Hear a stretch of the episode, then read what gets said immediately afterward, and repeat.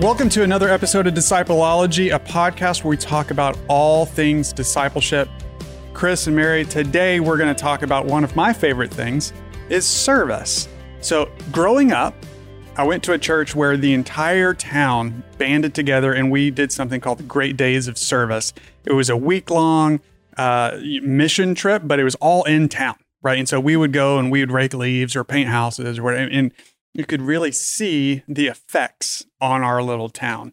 Uh, so service to me is a checklist. Like I can I can mark that out. I'm a very task oriented person. I want to put that check mark next to it. I can do things. Usually service is manual labor and I can do that too, right?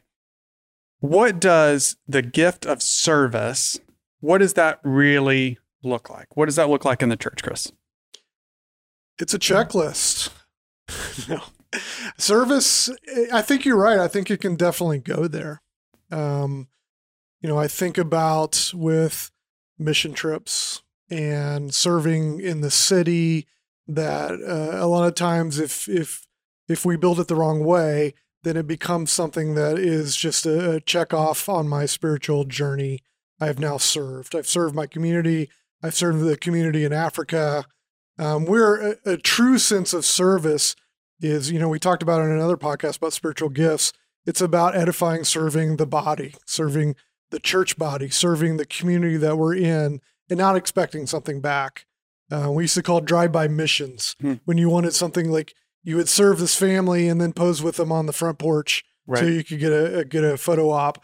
That's not what true service is, right? It's about um, being Jesus in the community that you happen to find yourself, whether that's the community that you live in, your small group meets in, your church meets in, or you're in a short-term mission trip or a long-term mission trip. You're being the you're being the hands and feet of Jesus to the people around you, whatever that looks like. That's great. Uh, so you talk a little bit about the taking the photo with the group as you leave. I don't think memories are a bad thing, right? But how do you have humility when you go somewhere or even when you stay in your own town? When you're doing service, how do you how do you keep humility? Man, that can be really challenging, I think, because of just the culture that gets built around these like moments of service. I, I think what we really need as a church is to transition from this like service mentality where service is something that happens in a very uh, distinct time frame sure to expand into service is something we do all the time a lifestyle it's a lifestyle right. so i think about a family who had an accident after church on wednesday night in our in my local church and so um it's as easy as just texting them and saying like what can we do can I bring you dinner tonight? Um, but often service is not uh, convenient. And so it's taking those moments out of your day to look around and say, what is the need here? How can I serve? Um, and so, and I, I think in a lot of cases, those are the moments where it's a lot less flashy. You're not going to post that on Instagram. No one's going to applaud you for that moment. Uh, but it is humbly saying, what, what can I do to help here? how, how does service uh, or how does it become harmful? Can it become harmful? I think it can. Um, I don't know. If, I think we talked about this before, but you guys have read the book uh, "When Helping Hurts," mm-hmm. and I'm not going to go into the book, but it talks about how when it becomes more about the server than the servee.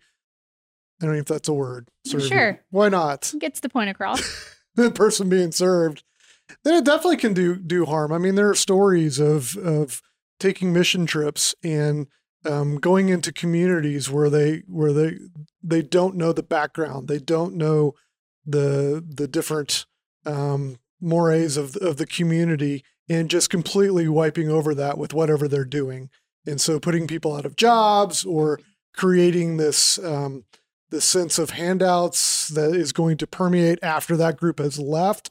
So there's a lot of ways that when serving isn't done with the right heart, the right motivation, the right training, and, you know, when it comes to that type of serving, it definitely can can be hurtful. I think you're touching on a really important idea too is that we can do things with the right motives and the right heart and it still not be the right fit Hmm. for a community. It might not be the need that needs to be met.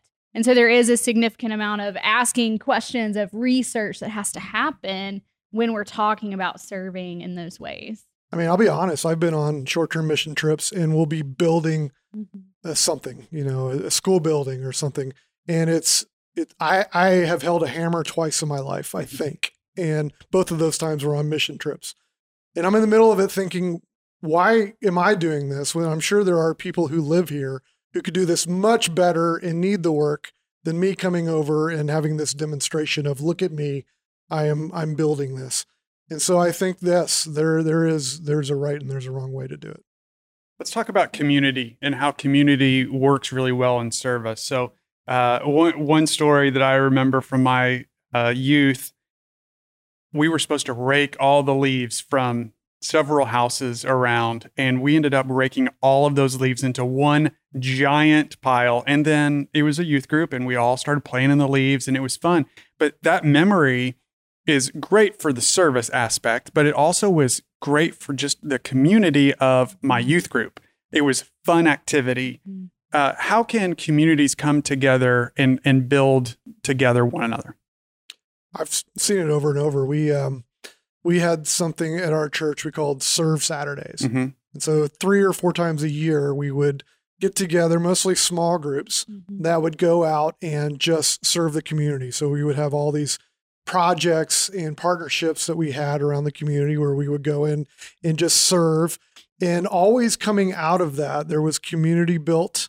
Um, it was discipleship, honestly, because people were serving together. And the groups that would do it on a consistent basis were the groups that were the strongest, were the ones that stayed together, that served each other because they served others. And I think it was built out of that that community feeling of serving together. I mean, uh, groups that go on mission trips together usually bond. That's right. I mean, I remember coming back and and staying together with people just because I Mhm. spent a week with them and I want to continue to do life with them. So there is something about just serving together brings a community together. Absolutely. Our church doesn't do serve Saturdays, but instead each group adopts a particular ministry. And so we've seen the same thing. We've seen stronger groups. We've also seen those particular ministries in our uh, in our town really grow. So our community group is able to pack bags for kids who don't have food on the weekends, and just hearing the stories of like, hey, here are the kids that are taking these home. Um, has been something that I think has brought service to the forefront of like, oh, it doesn't actually take a lot of effort to really make a difference in someone's life. That we can spend a couple of extra bucks at the at the grocery store and change a weekend for a kid. Um, and so I think what's helpful to you is to know, hey, you don't have to spend a couple of thousand dollars to go overseas. You don't have to take a whole week off of work to do Habitat for Humanity or whatever it is that you want to do, that it, it can be this every week, every day moment that is honestly pretty easy to incorporate into your day if you just think about it. And you never know where it's going to lead eventually. Yeah. I mean, there was a community um, basically kind of across the street from where our church met for a while. And the community, uh, it was not a great place to be. It was drugs, gangs. It was just a, a kind of a dangerous, poor part of the community. And a few of our small groups decided to basically serve that community on their own. So they went over monthly and they just did basic things like clean streets, offer um, batteries, light bulbs, um, paper, you know, things that, that families needed. And the big deal is they stayed consistent with it. So they just did it every month, every month, gathered more small groups, more small groups got involved. Eventually, um, we planted what we called a dream center in the middle of that community that had a food bank, had a dental clinic, had uh, all these services for single moms, financial things. And it changed that community Mm. because just a couple of small groups decided they've got to go and do something on a consistent basis to serve. And uh, it's still it's still there. It's still That's there. awesome. Yeah. I think y'all make a really good point there in that when I think about service, I tend to think about the giant mission trip. Mhm. Let's go and let's build that school, right? But service can be the the lunches or Mhm. a community center, right? It's the it's the ability to be intentional again to just see it. Mm-hmm. You've got to be able to see the need that needs to be met, and then you need to meet that need. You need to help Yep. with that need. Yep. So this isn't something that needs to be grandiose, right? We can find opportunities to serve every single day. Yep. I'd love to know from Mary just uh, with with families with kids, what are some ways to kind of get that that sense of serving into your kids? Yeah, I I think for us so far, now again, I've mentioned many times our kids are still pretty small. And so for us, that's uh, serving together at like a local food bank where they can do the work. There are a lot of different service opportunities that even really small kids can be a part of.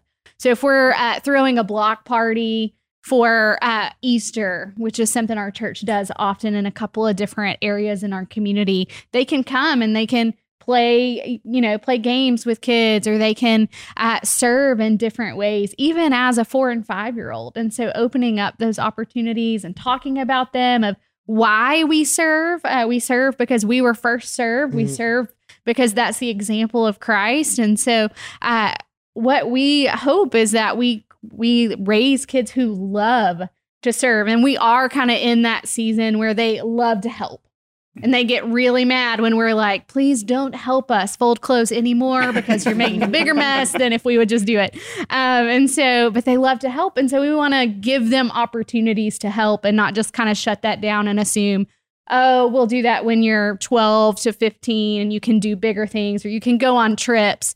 But that there are opportunities now, even for the smallest kids. And that's where it really really starts. It has to start in the home. Yeah. But the example of the parents leading the kids, and if they see that um, spirit of servant servanthood, then they're Mhm. more likely to do it down the road. Absolutely. Yeah. Continuing in that, it's it's that lifestyle, Yeah. right? It's the uh, lifestyle of intentionality. It's a lifestyle of service, a lifestyle of seeing the need. Mhm. Really good, guys. Really good. These are smart ones. Thank you for watching Discipleology. If you check out discipleology.com, you can find a slew of different resources there, and we will see you next week.